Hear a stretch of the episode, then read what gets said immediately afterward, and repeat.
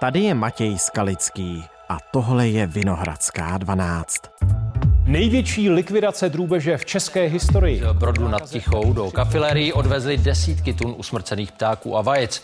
Zlikvidovat musí všech zhruba 750 tisíc slepic. To je asi 15% všech tuzemských nosnic. To může podle ekonomů znamenat další zdražení už tak drahých vajíček. Ptačí chřipka se kromě Česka šíří i jinde v Evropě. Ve Francii je teď 367 ohnisek nákazy. Ptačí chřipka v Česku. Proč se tak rychle šíří? Kolik slepic budou muset veterináři vybít? Jak to zdraží vejce? A dokážeme chovat drůbež tak, aby se nemoci nešířily a ptáci měli spokojený život?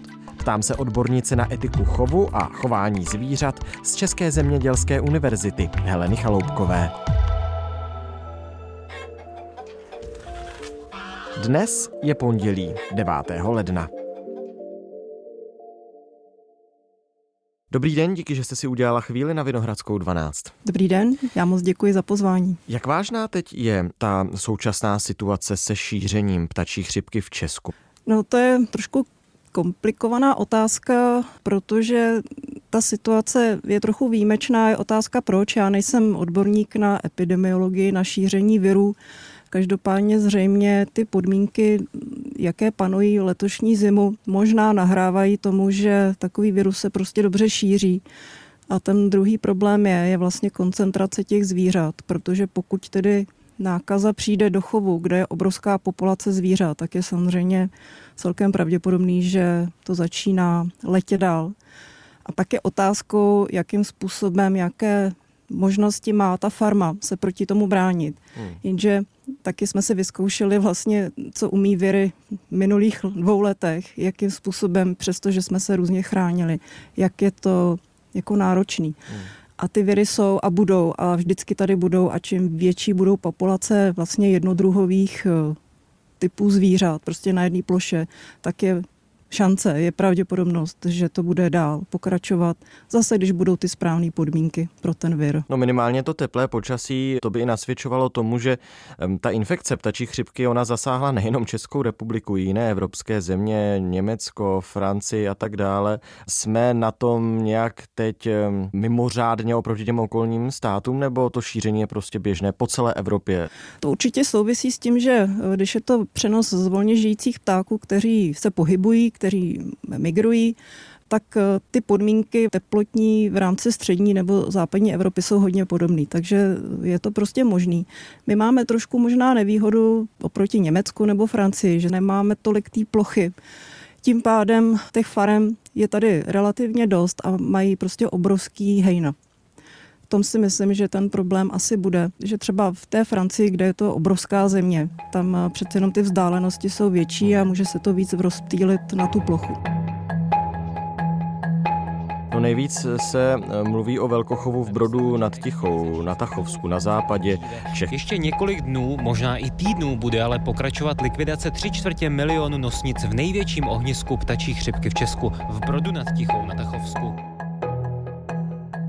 Vy už jste říkala, že jeden z těch důvodů, proč se to může tak rychle šířit, je eh, právě to, že se eh, chovají ta zvířata ve velkých počtech. Eh, ty slepice v tom velkochovu představují 15% všech slepic v Česku.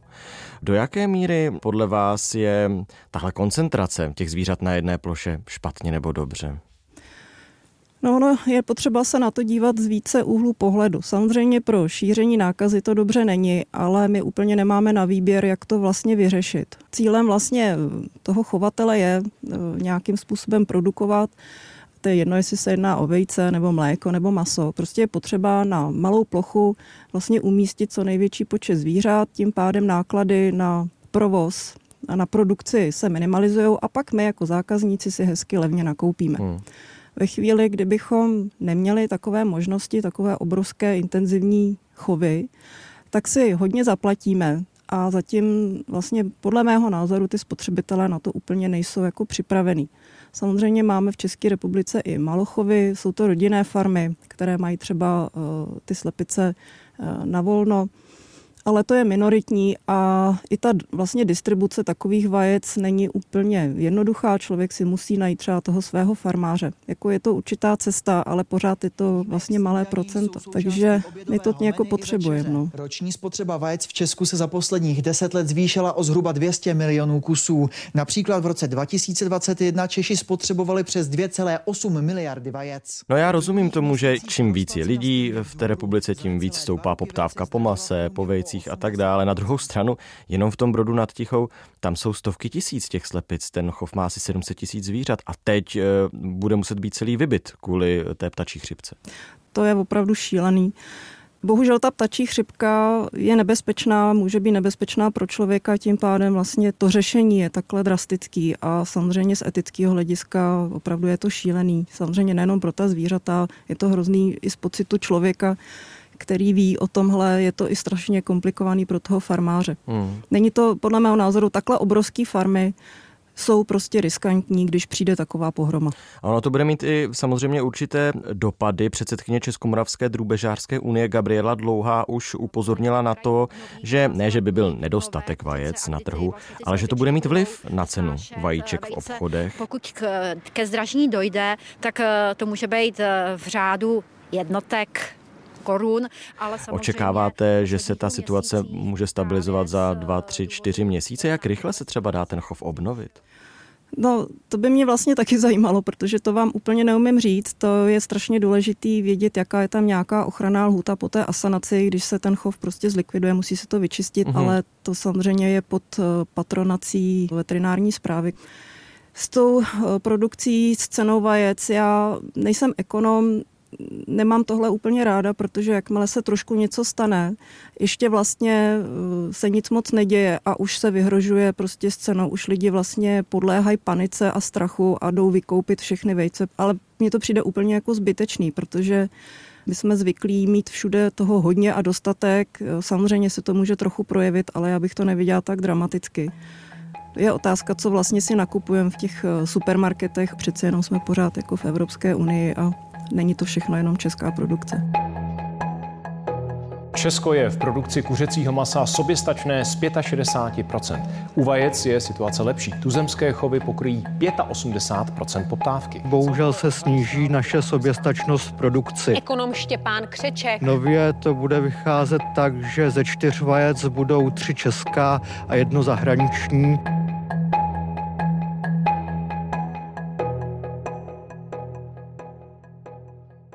Pojďme přímo k tomu, na co jste ten nejvyhlasnější expert, a totiž eh, nějaká etika chovu eh, těch zvířat. Protože my jsme tady mluvili o tom, že čím větší chov, tím potenciálně větší riziko třeba šíření té ptačí chřipky. Ale ono to asi nebude platit úplně u všech typů těch chovů. Asi je rozdíl mezi tím, jestli eh, ta zvířata jsou v halách, v klecích nebo na trávě někde na poli.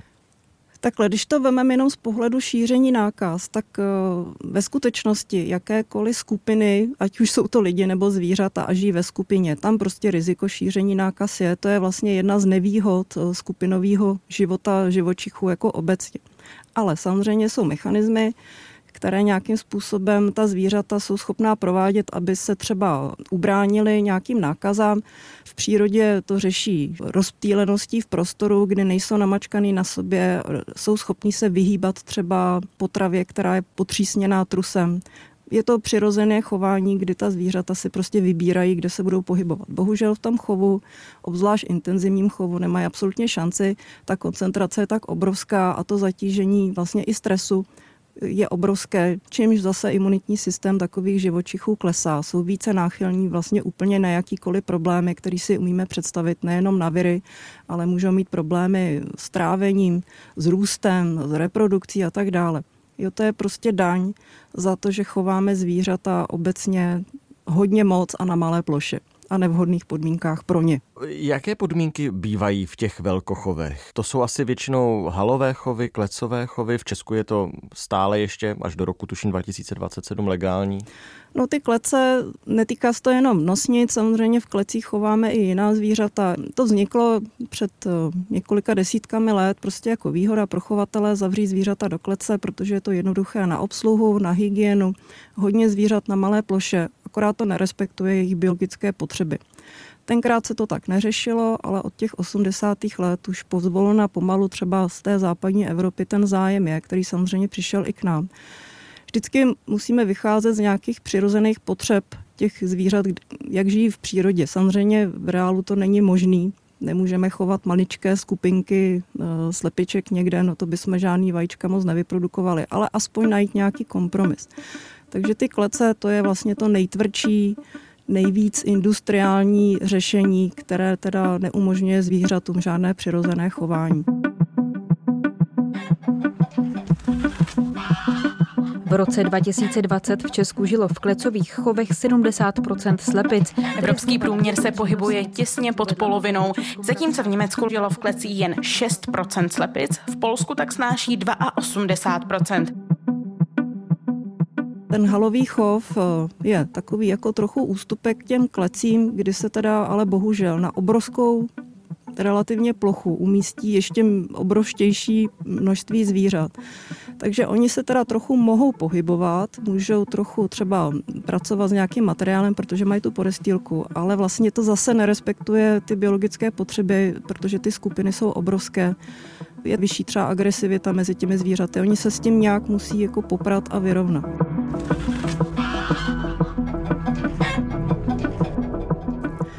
No a pak je další level, což jsou nějaké volné chovy a tam je to podle mě hodně odvislé od eh, způsobu toho chovu, od toho managementu a kolik zvířat tam je. Samozřejmě, čím větší plocha, tím větší i počet zvířat.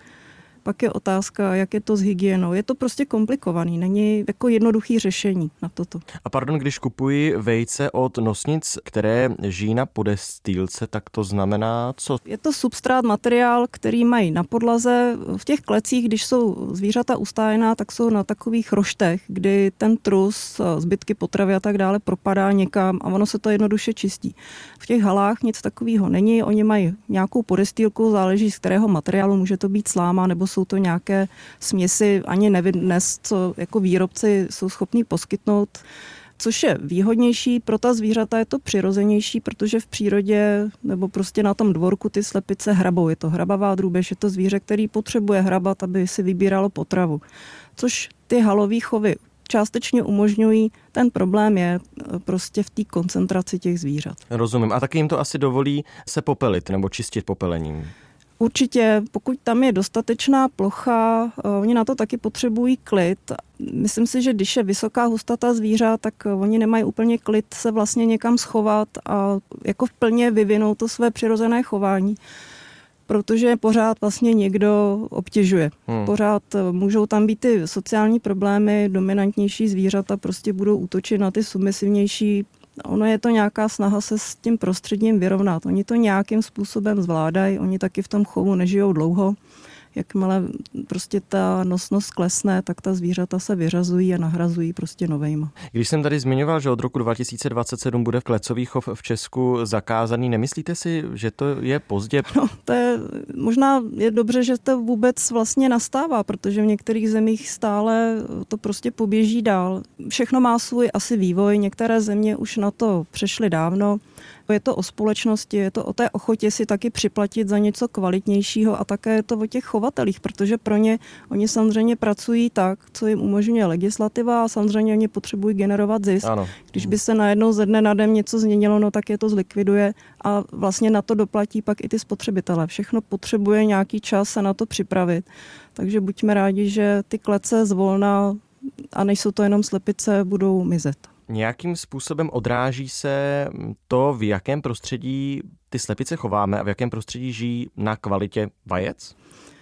Ano, já myslím, že obou straně dobře i špatně, protože pokud je správná zoohygiena toho prostředí, ta zvířata jsou kvalitně krmená a bez stresu nebo s minimálem stresa, tak vlastně produkují samozřejmě ty produkty tak, jak mají, plnohodnotný, když to řeknu velice obecně. Jakmile do toho zasáhne nějaký špatný faktor, ať už je to špatná hygiena, nějaké patogeny, špatná výživa, no tak to samozřejmě v rámci toho metabolismu těla té slepice se promítne i do toho vajíčka. My ty slepice každý týden přesuneme na čerstvou pastu, takže pořád mají vlastně relativně čerstvou trávu. Popisoval v české televizi majitel farmy na Olomoucku Václav Osička.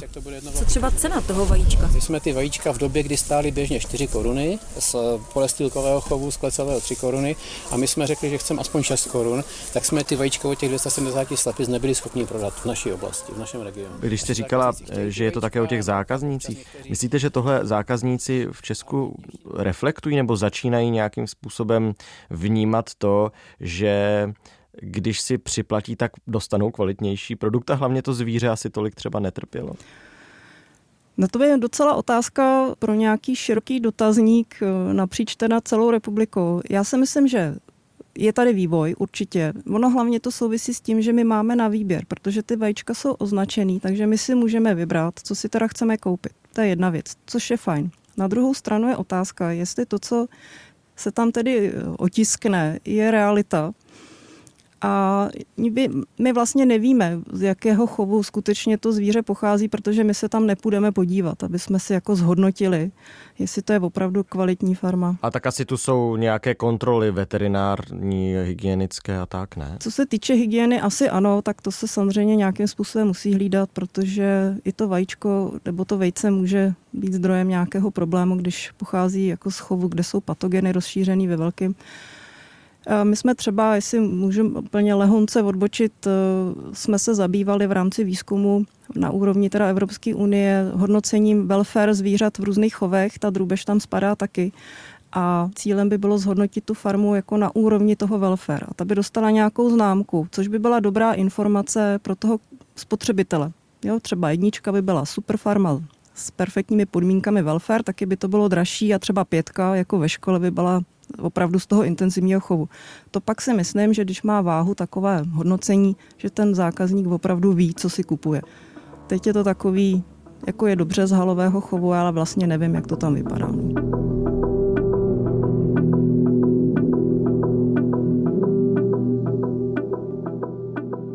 Myslíte si, že tedy vynález jakéhosi systému známkování je i cesta, jak třeba předcházet do budoucna těm větším epidemím ptačí chřipky? No, to si myslím, že to nemůže zajistit, protože prostě pořád ta koncentrace zvířat tady je a bude. Bohužel tam stačí možná jedna malá chyba v nějakou nevhodnou dobu a pak se to prostě veze bez ohledu, jestli ten chov je jako luxusní v uvozovkách nebo méně luxusní. Hmm. Bohužel. Tak já se zeptám ještě jednou a jinak, jak předcházet ptačím chřipkám do budoucna? třeba člověk eh, může předcházet nemocem tím, že dbá o své zdraví, eh, baští vitamíny, prostě snaží se té drubeže hodně to souvisí samozřejmě s kvalitní potravou a s doplňkama, který ta zvířata mohou mít, ale pokud jsou v nějakých podmínkách, kde panuje větší jako stresová zátěž a oni jsou pod chronickým stresem, tak ten imunitní systém prostě je horší a horší, pak ta zvířata snadněji uh, se nakazí. Zase je nechceme úplně zavřít do úplného izolovaného chovu, abychom je izolovali od těch eh, volně žijících ptáků. Vždycky ten virus prostě je a bude a někdy přijde takováhle vlna, která bude třeba hodně špatná. No. A závěrem, jak by měl vypadat tedy bezpečný chov hm, podle Heleny Chaloupkové? Z mého pohledu určitě by bylo fajn, kdyby welfare zvířat, což je vlastně taková jako oblast, která zahrnuje několik aspektů, eh, co nejvíce se přibližovalo nějakému ideálu. Jsou určité kompromisy, kdy je možné to prostředí nějakým způsobem obohatit, aby ta zvířata, když už nemohou vykonávat své potřeby, aby mohla aspoň mít nějaké jiné prostory, jak se vybít, jak se využít. Eh, tomu se říká enrichment. To by bylo fajn eh, najít prostě nějaký kompromisní systém, aby zvířata trochu mohla eh, uskutečnit své přirozené chování. A co se týče jako bezpečnosti vůči eh, nemocem, to jsou samozřejmě zohygienické záležitosti. Je to velká ochrana, dbát opravdu na čistotu. A to je asi tak jako jediný, co se dá udělat. No. Ten vir prostě se dostane pak jakkoliv a kamkoliv. Tak moc krát díky, že jsme o tom tady společně mohli mluvit. Já děkuji také za možnost a přeji vám hezký den. Tohle už je všechno z Vinohradské 12, z pravodajského podcastu Českého rozhlasu. Dnes s docentkou Helenou Chaloupkovou z katedry etologie a zájmových chovů na Fakultě agrobiologie České zemědělské univerzity v Praze. Probírali jsme spolu šíření ptačí chřipky v Česku, vybíjení slepic a to, v jakých podmínkách tato zvířata vlastně chováme. Nová epizoda Vinohradské 12, tak ta už se chystá. Vydáme ji, jak jste zvyklí, krátce po půlnoci. Stáhnout si ji můžete pak ze všech podcastových aplikací. V 6 hodin ráno bude i s přepisem celý díl na webu i rozhlas.cz a po půl deváté si nás v premiéře můžete poslechnout na Českém rozhlase Plus. Naslyšenou zítra.